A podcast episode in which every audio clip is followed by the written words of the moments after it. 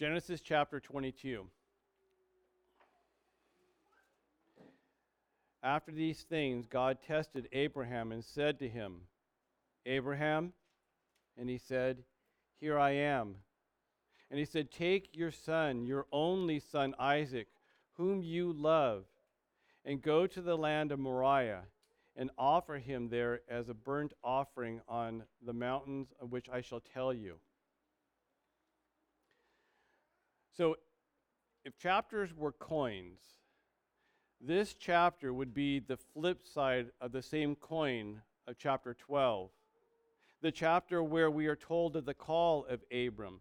And because of this, there are many similarities in the language between these two chapters. As an example, in chapter twelve, God tells Abram to leave Haran to a land that he would show him, which is the same thing that he tells Abraham here. And in both chapters, Abraham obeys the command of God. And like with chapter twelve, we are challenged by the reality of God in this chapter. There in chapter twelve, we are challenged by the reality that God chooses people, that his call is not just a generic call for all people. He sets his love and his affection on specific people, people who are more often than not very openly flawed. And Abraham was no exception. And this verse, this chapter, begins with a verse that's not only challenging, but in, in our modern understanding of God, very controversial. What are we supposed to make of this God tested Abraham thing? Are we really supposed to think that God doesn't desire us to have our best life now? That he would knowingly, willingly inflict pain and suffering into our lives? Because this is not the God that has been preached to us. This is not the God that we have been promised. And this is not the God that most so-called evangelicals believe in. Their God is a God who is an equal opportunity God. A fair God, the one that loves all people exactly the same, that desires all to come to faith and repentance in him. And once you make that good choice, he will give you the desires of your heart. He, that God, is a God that's concerned with this life, this world, this existence. And so, you are promised to have a happy marriage, a great job, a wonderful family, and a happily ever after life. But that is not the true and living God.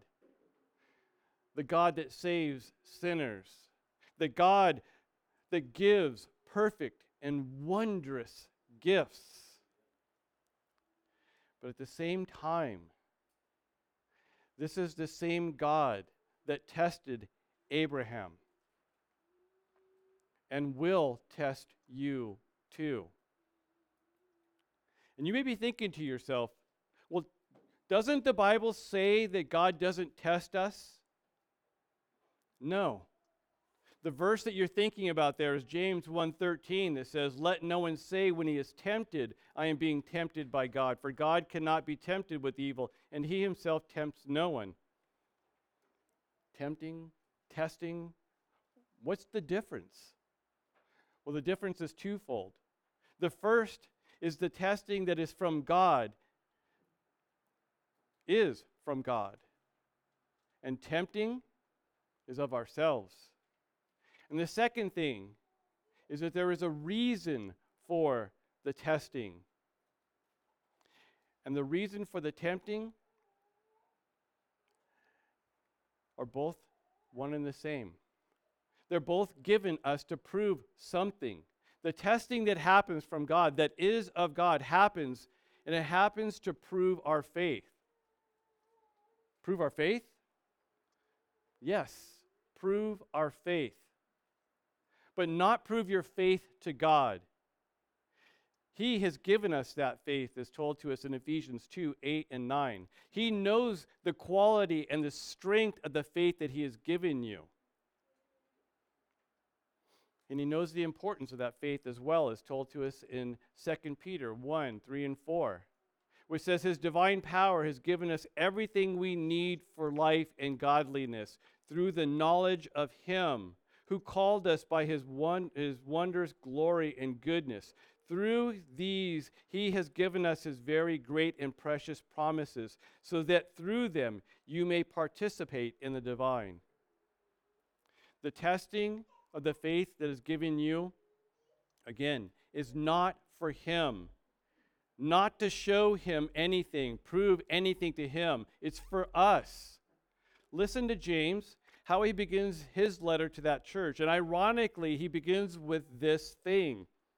He says, "Count it all joy, my brothers, when you meet trials of various kinds, for you know that the testing of your faith produces steadfastness. And let steadfastness have its full effect, that you may be perfect and complete, lacking in nothing. And if any of you lacks wisdom, let him ask God, who gives generously to all without reproach, and it will be given him.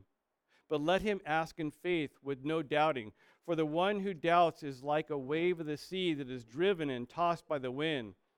For that person must not suppose that he will receive anything from the Lord. He's a double-minded man, unstable in all of his ways." Verses two through eight. And just make sure that you're orthodox in your thinking concerning the last part of those verses. James is not saying that a true Christian is double-minded, unstable in all of his ways. What he is saying there are, is that there are those that claim to be Christian, and they are proven not to be, wait for it, by testing. That testing that we are supposed to count as joy, because that testing produces steadfastness. And again, what is it that James is saying that is being tested? Your moral character, your stamina, your ability to take a licking and keep on ticking. No, it's your faith. It's your dependence on God. It is getting knocked down time and again, being driven to the point of exhaustion, tears streaming from your eyes, heart being wrenched from your chest, stress being stacked upon you to the point that you are completely overwhelmed. And every time that you're knocked down, that the pain overwhelms you, that life seems to be crushing you, you roll over and you climb right back into the arms of your Savior. And this is all of God. And this is where and when your faith is proven. And God does this. This is important, dear ones, for you to grasp. Because we all know that very often, and even now, we have a bad understanding of the love that God has for us, what that love looks like, what it feels like. But it's important for us to know what that love is. Turn with me to the book of Job. Chapter one.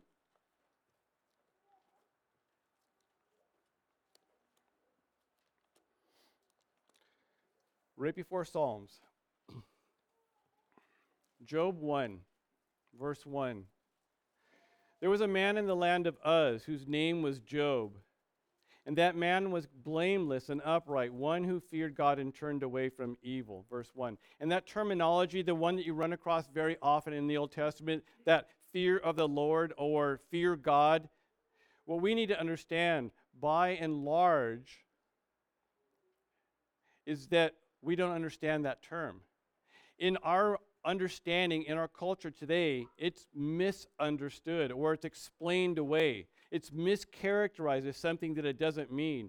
When you read that phrase in the Old Testament, what you should understand is that it is directly correlated with how faith is spoken of in the New Testament. So when you read it here, When you read fear of the Lord, you should think faith. And when you read faith in the New Testament, you should think fear of the Lord. Job had faith in God. And God was confident in this fact, and yet he tested this man. Verse eight, and the Lord said to Satan, have you considered my servant Job, that there is none like him on the earth, a blameless and upright man who fears God and turns away from evil? And the reply by Satan to God is very important. He said, does Job fear God for no reason? Have you not put a hedge around him and his house and on all that he has on every side? You have blessed the work of his hands, and his possessions have increased in your in the land. But you stretch out your hand, touch all that he has, and he will curse you to your face. And what Satan thought of God, you need to understand this, what Satan thought of God is revealed right there. And interestingly enough, when you read the book of Job, you will find that this is exactly the same thing that the friends of Job said of God. And what Satan said to God is that there is no worth in you. All the worth that is in you is found in the things that you give people. Satan said that the faith of Job wasn't found in God, that it was in the stuff of God, that the fear of the Lord that was made manifest in the works of Job, they were the effects of the gifts of God, that the faith of Job was based upon the things that he got from God. That Job acted the way that he did because of the stuff God gave him. And be clear, what is it? What gifts of God is he talking about here? What were the things that Satan was pointing at and saying, this is why Job fears you? Well, to begin with, it was the ease of life that he had. He was a wealthy and well-respected man. And the second thing he pointed at was his children. He had ten grown children. And these are the gifts of God that he was pointing to as the reason for the fear of the Lord. And the Lord said to Satan, behold, all that he has is in your hands. Only against him do not stretch out your hand. Verse twelve. And the testing began. And dear saint, this is not a story. This is actual true account of events that actually took place. And Job had almost all of his wealth vanish in one afternoon. All gone. Think about it. Think of it. Think about losing your house, your car, your bank account, your retirement fund. All gone. And in the same day, he had all of his ten children taken from him as well. These were real people. Job was a real man. He loved every one of those ten kids the same way that you love yours. He had raised them from infancy, nurtured them, trained them, laughed with them, cried with them, lived life with them. And then they were taken from him in a single day. And in the midst of all of it, Job said, naked I came from my mother's womb, and naked I will return. The Lord gave, and the Lord has taken away. Blessed be the name of the Lord. And in all of this, Job did not sin or charge God with wrong. Verses twenty-one and twenty-two. We look at this and we would say, this is pretty bad. I mean, this is what we would call a severe test, maybe even a really hard test. But the testing of Job wasn't over yet. Wasn't even half over yet. Job hadn't gotten to the hard part yet. That comes in chapter two, when we hear the same question come from God to Satan, and the same response by Satan to God. God, now think about this. God once again willingly, knowingly, intentionally presents his servant, this man, the one who had lost everything and everyone that he loved, save his wife, all in a single day. He holds this man out to Satan. He's not protecting him from Satan. He's not telling Satan, back off. He's not placing a hedge of protection around Job.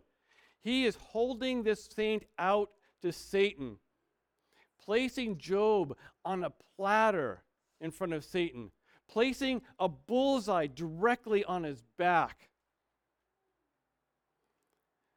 And what, what Satan said of Job, what he says to God, there is the same thing he said before. There's no value in you. There's only value in the things that you give. Job doesn't have faith. He has feelings. Maybe he just loves himself more than he loved his stuff or his family.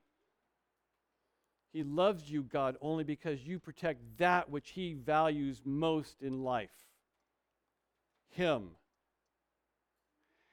And God said to Satan, behold, he is in your hand. Only spare his life. Verse six. And Satan is off, inflicting Job with the most painful and degrading of sores. And we are never told how long it was until his friends showed up on the scene. But it had to have been a couple months at least that he suffered this way. And what was the reaction of Job in all of this? Why me? This isn't fair. This is this is not right. I don't deserve this treatment. Or if this is how God is going to treat me, I'm going to go check out that Molech god, because I think that his servants are a lot better treated. Or or maybe he just didn't blame, place all the blame at the feet of God because he was like most evangelicals nowadays, just thinking that God doesn't control things in life, that things just happen by luck or by chance or by my wise decisions and plan making. But most of us know, though, what he said to his wife, the one who had told him that he should just curse God and die. And really, we should actually repent of our thinking concerning that woman, because this woman had lost all of her children, all of her security, and now she was watching the man that she loved being tested to the supreme. But to her, her, the faith that God had given Job, the fear that had been given, he had been given for the Lord, it came out when he said to her, shall we receive good from God, and shall we not receive evil or disaster? Verse ten. And saint, no matter how old you are, you would do well to understand this. Look at verse eight once again of chapter one. And the Lord said to Satan, have you considered my servant? And right there, you need to understand that you need to insert your name.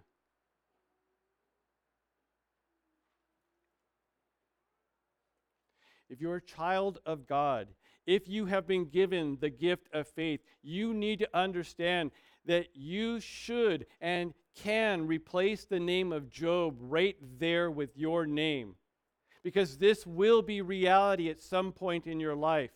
Not might be, not could be. This will be. And I'm not saying that God's going to test your faith the same way or to the same extent that he did Job, because we are given the gift of faith. But it is God's faith, and he gives that faith as he sees fit. And this is what James was saying in those verses that we just read. This is going to happen to you, and when it does, we are to count it all joy. And we don't. We do everything that we can to get out of any pain or hard situation that we can. If we're in a difficult relationship, we want out. If we're in a hard or trying job, we flee as fast as we can. If we have the slightest ache or ailment, we self-medicate to dull our senses, because really, reality is only for those that can't handle drugs. And the reality that God has given for us is not fair. And this thinking, this thinking is central to today's scripture and those James verses that we read, because we are supposed to count it all joy. But how? The how that we are to count it all joy. That is something I'm going to double back on in a minute. But first, let's take a look at how God tests this servant of his, this Abraham. Beginning in verse three, back in Genesis twenty-two.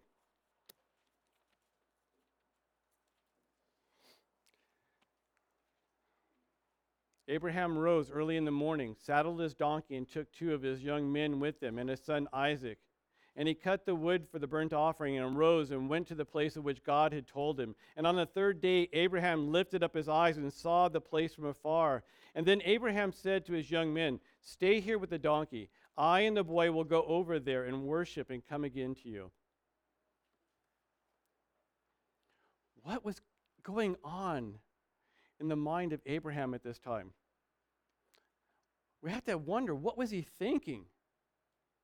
What was he, what is he thinking? What is he thinking about what he's been told is going to happen to his beloved son? What did he tell Sarah? Did he tell Sarah?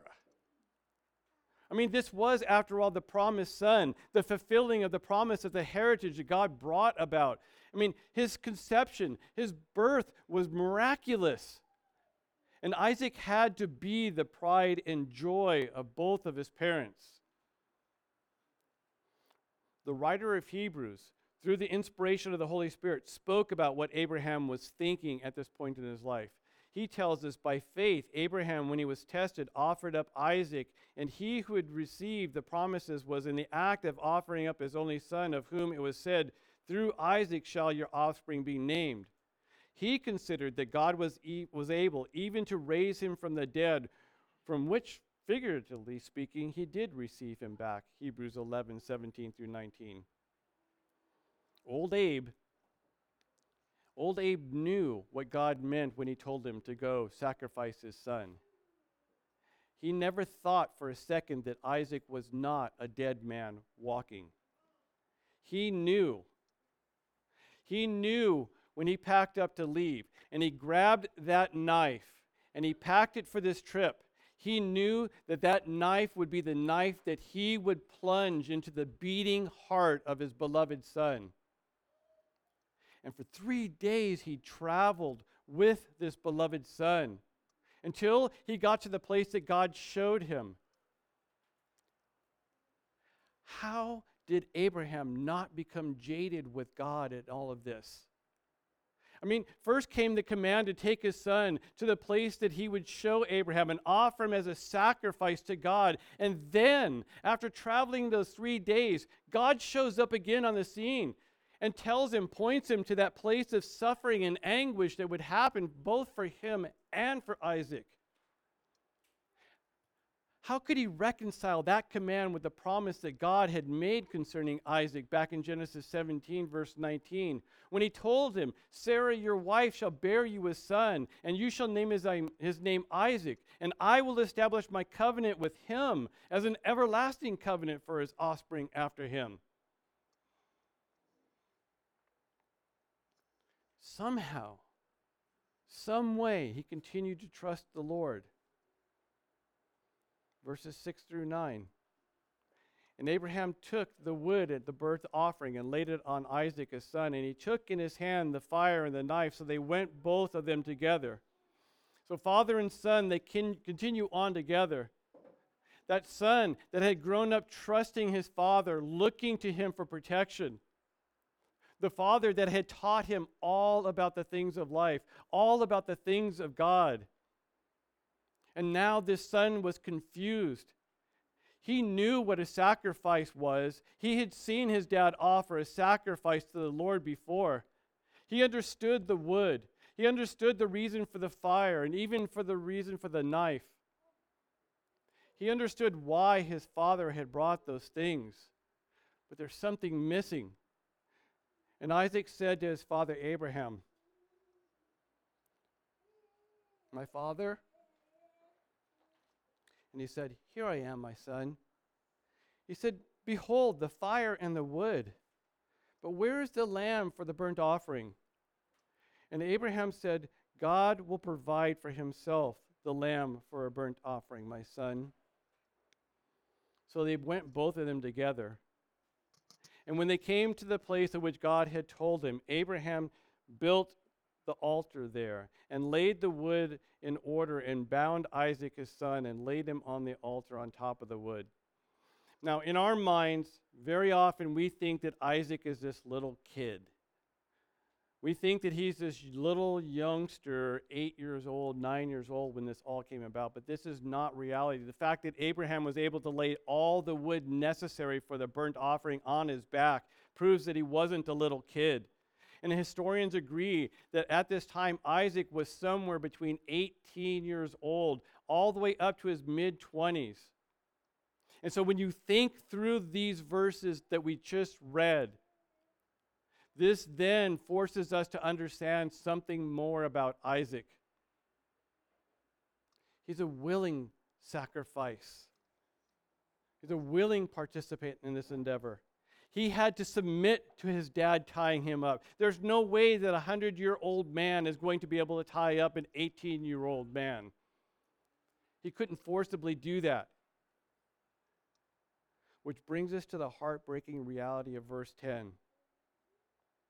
Then Abraham reached out his hand, took the knife to slaughter his son. And the wording in that verse is no less exacting than the wording in verse one of chapter twenty-one, that verse that tells us of the fulfilling of the promise to Sarah and Abraham, that says, "The Lord visited Sarah as he said, and the Lord did to Sarah as he promised." And Isaac had to submit to being tied up. He may have even helped his dad lay out the wood that he had carried on his back, just to make sure that it burned right. And then he had to submit to his dad tying him up. Had, probably even had to work with his dad to get him to lay on that wood. And all along, he had seen that knife, the one that his dad had purposely brought with him, that had to have been on his side the whole time. And he had to have watched as his dad grabbed hold of that knife with the purpose of obeying the Lord and slaughtering his son. And we think, this can't be right.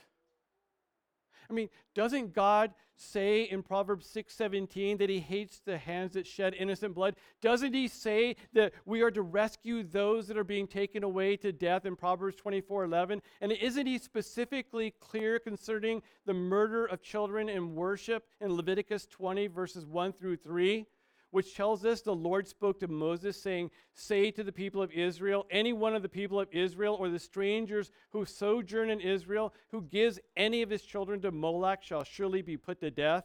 The people of the land shall stone him with stones. I myself will set my face against that man and will cut him off from his people, because he has given one of his children to Moloch, to make my sanctuary unclean and to profane my holy name." Yes, to all those verses. He said those things. And to gain a better understanding of what our text from today, we need to understand who this Molech was, who that false god is. Molech is the false god that is supposedly the god over prosperity and happiness in this life. And that's why sex was part of their worship of Molech. In the temple of Moloch, there would be female prostitutes or male prostitutes that you would engage in worship to this false god. And just to ensure that you and your spouse would be prosperous in this life, when you had your first child, you would take that infant child and you would sacrifice him in a fire to Moloch. And you're wondering, so you're, how, how then is what God has commanded Abraham to do here. How is this any different than that false worship of that false god? I mean, even if Isaac was a young man, isn't that just a technicality between the two? And how could God, how could a good God ever command such an evil thing? How is this murder not evil? And the answer to that question is found in verses eleven and twelve of our chapter. But the angel of the Lord called to him from heaven and said, Abraham, Abraham. And he said, Here I am. And he said, Do not lay your hand on the boy or do anything to him, for I know now that you fear God, seeing you have not withheld your son, your only son from me. Who is it? Who is it that called from heaven to Abraham? We're, said, we're told that it was an angel. But this isn't just an angel. This angel is, in fact, God himself speaking to Abraham, which is evidenced by the fact that he said, You have not withheld your son from me. But what are we supposed to think then? What are we supposed to think about all of this? Because these verses say that God learned that Abraham feared him. Doesn't this prove that God doesn't know everything? Doesn't this prove that old Abe's schooled God proved his faith, showed him something? No. Because we know this because the Bible is replete with verses that tell us that God does know everything, that he is omniscient, such as First John three twenty, which tells us that God is greater than our hearts and knows all things. Where we err is when we do not remember who we are and who God is. He is the creator and sustainer of all things. He is the Almighty. He is the holy, holy, holy God that is over all things. And we are the created, who even though we are created in the image of God, we cannot, and understand this, we cannot fully understand or comprehend God. And for this reason, God is forced to speak to us as a father to a small infant. We all understand that little kids, infants, they don't understand why they have to eat their vegetables, why they have to go to bed, why they need to get a shot, or even why the wheels on the bus go round and round. And we would do well to understand that God has to speak of himself in a manner that we can comprehend, just as we do to our infant children. No, he didn't learn anything here. What is proven here is the same thing that we're told of in verses fifteen through seventeen, when it says, The angel of the Lord called to Abraham a second time from heaven and said, By myself I have sworn, declares the Lord, because you have done this, and you have not withheld your son, your only son, I will surely bless you, and I will surely multiply your offspring as the stars of heaven and as the sand that is on the seashore. And your offspring shall possess the gate of his enemies, and in your offspring shall all the nations of the earth be blessed, because you have obeyed my voice. And we think, when we read these verses, we think that the act that Abraham did was rewarded. That not only did God learn something, but now he gives gifts because of the works that Abraham did, which seems to bolster those arguments made in, in James two. Was not Abraham, our father, justified by works when he offered up his son Isaac on the altar? It seems like this proves what we think from our text today. That God commanded Abraham, and Abraham obeyed. God learned something, and then God rewarded him for his good works. Well, it seems this way until you read the rest of the what James is saying and understand what he is meaning. He said there, you see that faith was active along with his works, and faith was completed by his works. And the scripture was fulfilled that says, Abraham believed God, and it was counted to him as righteousness, and he was called a friend of God. You see that a person is justified by works and not by faith alone, verses twenty-one through twenty-three. And what James is saying there is that the faith that God had given to Abraham, the fear that Abraham had for God, was made manifest. It was evidenced by his action, not the other way around. What James is saying is that this action demonstrated the reality of the faith that Abraham had been given. And then these promises to Abraham that are made to us in verses, or given to us in verses fifteen through seventeen, they're no different than the ones that were made to him on that day when he was first called back in chapter twelve. Nothing had changed. And yet everything changed. You see, because of this testing,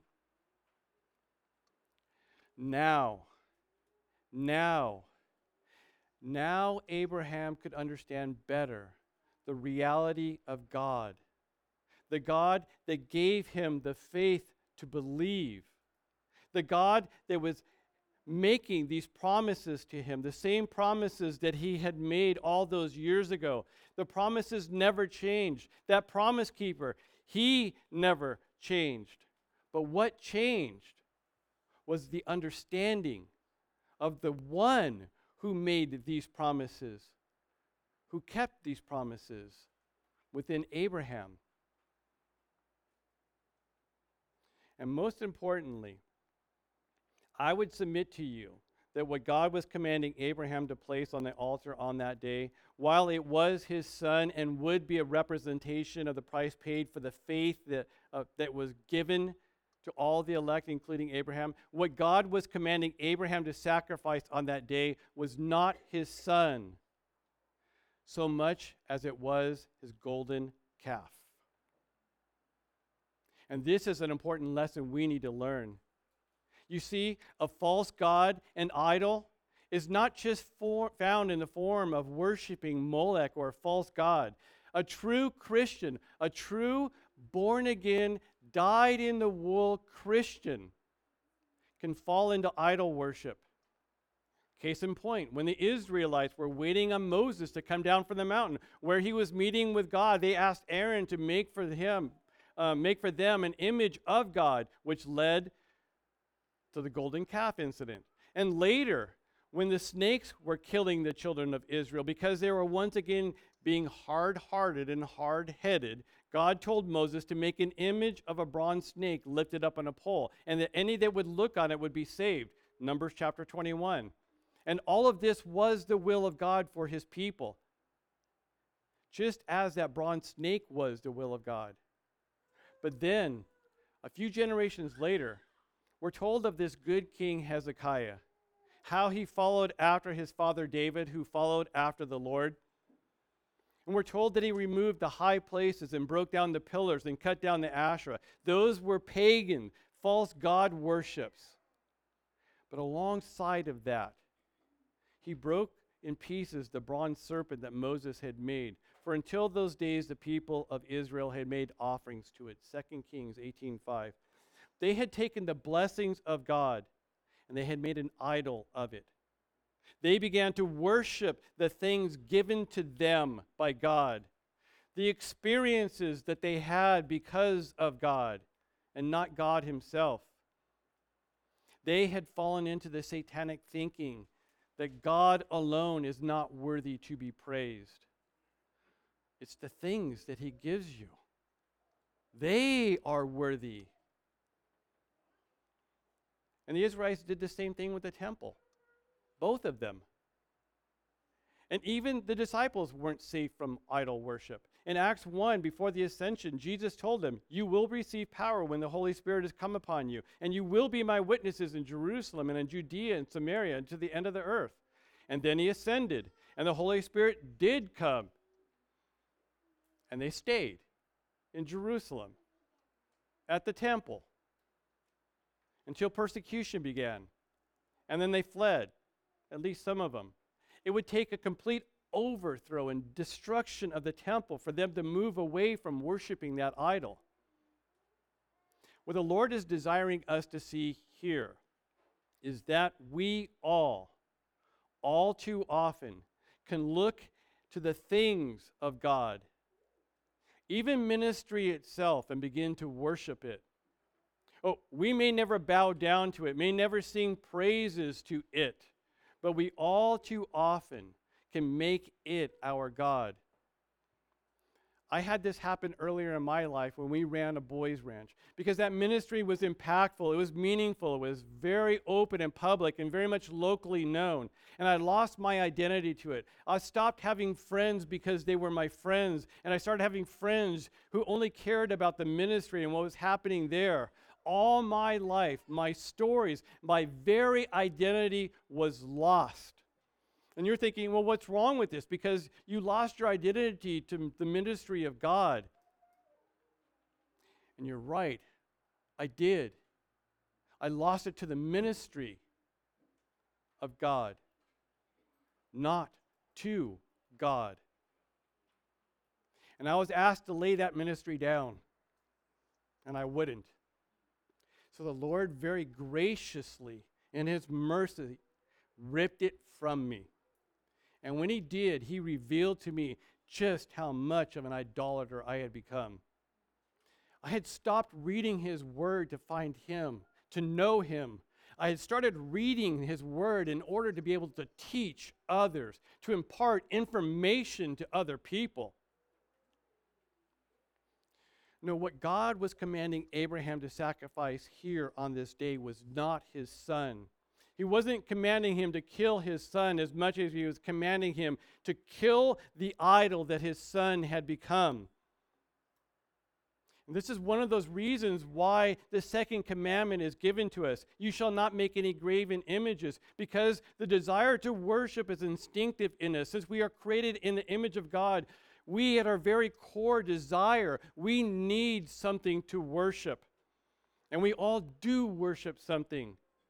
And God knew that if a statue was created, even one that looked just like Him, and you do realize that when Christ walked the earth, that there were people that were gifted enough to make a life-size, accurate picture, image of Christ. They could have done that. But God knew that if it happened, it wouldn't take very long for that idol factory of our hearts to begin to worship it and not Him. And more importantly than that, any image, all images, and everything else, even an exact representation of Christ, all of them are less than God, and none of them are worthy to be praised. Christian, you need to realize that you may have become an idolater. You may not like to admit it, but you may be idolizing your four oh one k, trusting it as your savior, trusting that as long as I have that for my old age, I'm golden. Or you may be holding on to your spouse way too tight, looking for them to be your shield, your protector, your strength. Or you may be like Abraham and Sarah. And you may have placed your children, the gift that God has given you in the form of children, you may have placed them at the center of your life and not God. And in every instance that this is reality, God will, in His goodness and His grace, He will reveal this truth to you. And He will command you to place that person or that thing on the altar to sacrifice. And the reason for this is because I am Yahweh. That is my name. My glory I give to no other. My praise to no carved idols. Isaiah forty-two eight. And for those that would think that a God that would say such a thing, that would do such a thing, that would command such a thing, the God that would be so insecure that He would say that I will not allow my glory or praise to be given to any idle person, that person cannot understand or know God. They think, who does He think He is to command such a thing? And why is He unwilling to share His glory or praise? And the reason for that is because of verse thirteen. And Abraham lifted up his eyes and looked, and behold, behind him was a ram caught in the thicket by his horns. And Abraham went and took the ram and offered it up as a burnt offering instead of his son. And more important than that, because of the reality of the lamb that God, the Father, would provide as a true sacrifice for the sin of all of His children, That reality is told to us in verses one through seven of Isaiah forty-two. Behold my servant whom I uphold, my chosen, in whom my soul delights. I have put my spirit upon him, and he will bring forth justice to the nations. He will not cry aloud or lift up his voice or make it heard in the streets. And a bruised reed he will not break. A faintly burning wick he will, or wick he will not quench. He will faithfully bring forth justice. He will not grow faint or be discouraged till he has established justice on the earth, and the coastlands wait for his law. Thus says God, the Lord who created the heavens and the earth, stretched them out, who spread out the earth and what comes from it, who gives breath to the people on it and spirit to those who walk in it. I am the Lord. I have called you in righteousness.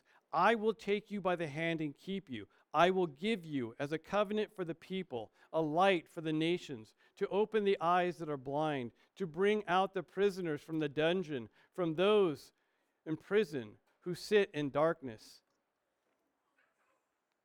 And because of this, he can command you that you place all of your false idols, all of your golden calves, and even anything or everything that you worship on that altar. Because only he is worthy, and only he is to be praised. And he can command you to lay all those things on that altar. Sacrifice those things that you are worshiping, those things that you hold near and dear to your heart. Again, because of the reality that is told to us in Isaiah fifty-two and fifty-three. Behold my servant, he shall act wisely, and he shall be high and lifted up and shall be exalted.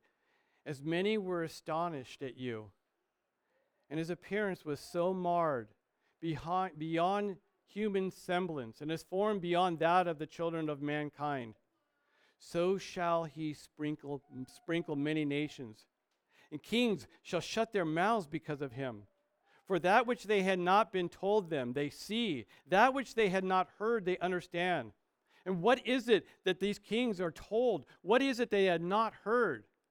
It is so amazing, so wonderful, that it has to be explained to us. And it is. Beginning in verse one of Isaiah fifty-three. Who has believed what he has heard from us? And to whom has the arm of the Lord been revealed? For he grew up before him like a young plant, and like a root out of the dry ground. He had no form and majesty that we should look at him, and no beauty that we should desire him. Abraham had a chosen, beloved, immaculate conception son, Isaac, that was adored, as did God. But the Son of God was different than the son of Abraham. He was despised and rejected by men, a man of sorrows, acquainted with grief, and as one from men who hide their faces, he was despised, and we esteemed him not. And surely he has borne our griefs and carried our sorrows. Yet we esteemed him stricken, smitten by God, and afflicted. But he was pierced for our transgressions. He was crushed for our iniquities, and upon him was the chastisement that brought us peace, and with his wounds we are healed. And the Son of God was not despised or rejected because people are just mean, and he wasn't picked on because he was weird. People hated him because he is God, because he rightly reflected God. And don't mistakenly think, I wouldn't have done that. I was not one of those people. I would not have despised him. I would not have rejected him, because you did. And that truth is told to us in the next verse. All we like sheep have gone astray. We have turned every one to his own way, and the Lord has laid on him the iniquity of us all. And he was oppressed, and he was afflicted, yet he opened not his mouth. Like a lamb that is led to the slaughter, and like a sheep that is before his shearers is silent, so he opened not his mouth. God could command Abraham to lay his false idol of his son on that altar because he knew that nothing deserves.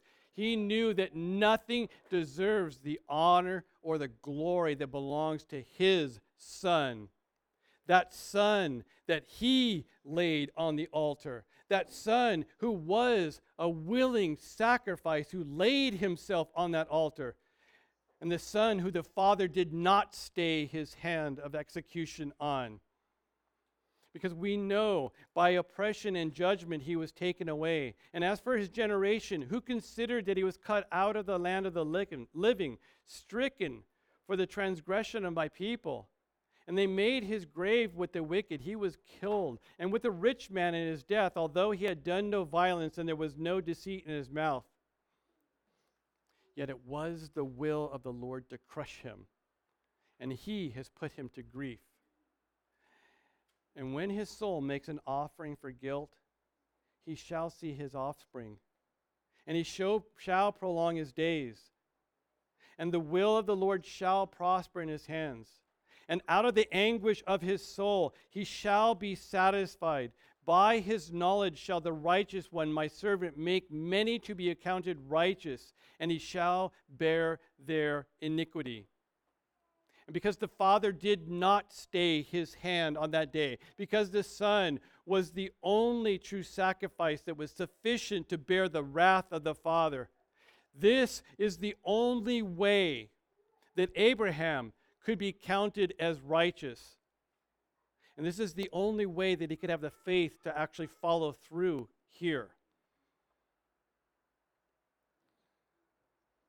Therefore, I will divide him a portion with the many, and he shall divide the spoil with the strong, because he poured out his soul to death and was numbered with the transgressors. Yet he bore the sin of many and makes intercession for the transgressors. Saints, God has the right to deal with you as he pleases. Because he alone is worthy. And he alone is to be praised. And we must lay our golden calves on that altar and sacrifice them there. Because they are not him. And he alone is worthy to be praised. And because you have been made righteous, because he has given you the faith to believe, the eyes to see, the ears to hear, he will test your faith. And he will test your faith to demonstrate to you the reality that he will hold you fast. To demonstrate to you the absolute strength of the faith that he has given you, and to reveal himself to you in a more intimate way. He will test you because he loves you, and he knows that he is the only thing that will ever satisfy your soul. And because he is holy, because he is worthy, because he has revealed himself to you, because he has washed away your sins. This is the reason why we can count it all joy when we face various trials. Because it's those trials that prove to you in tangible ways that your faith is truly of God and not a make-believe faith. Do you remember I was talking to you earlier about being crushed down, hearts being ripped from your chest, and you continue to roll over and crawl back into the arms of God? It is then, then you know that the faith that he has given you is real. Because if it wasn't, you'd walk away, as so many have. This is the love of God to his people. And we should rejoice and be glad in it. Because he has given us not only his faith, but he's given us his righteousness. That we can know that even though we have nothing in this world to count on, We have no reason in this world that we should actually have joy. It's at those times when we find our joy is found in Him and Him alone. And then, and then we can count it all joy. Let's pray.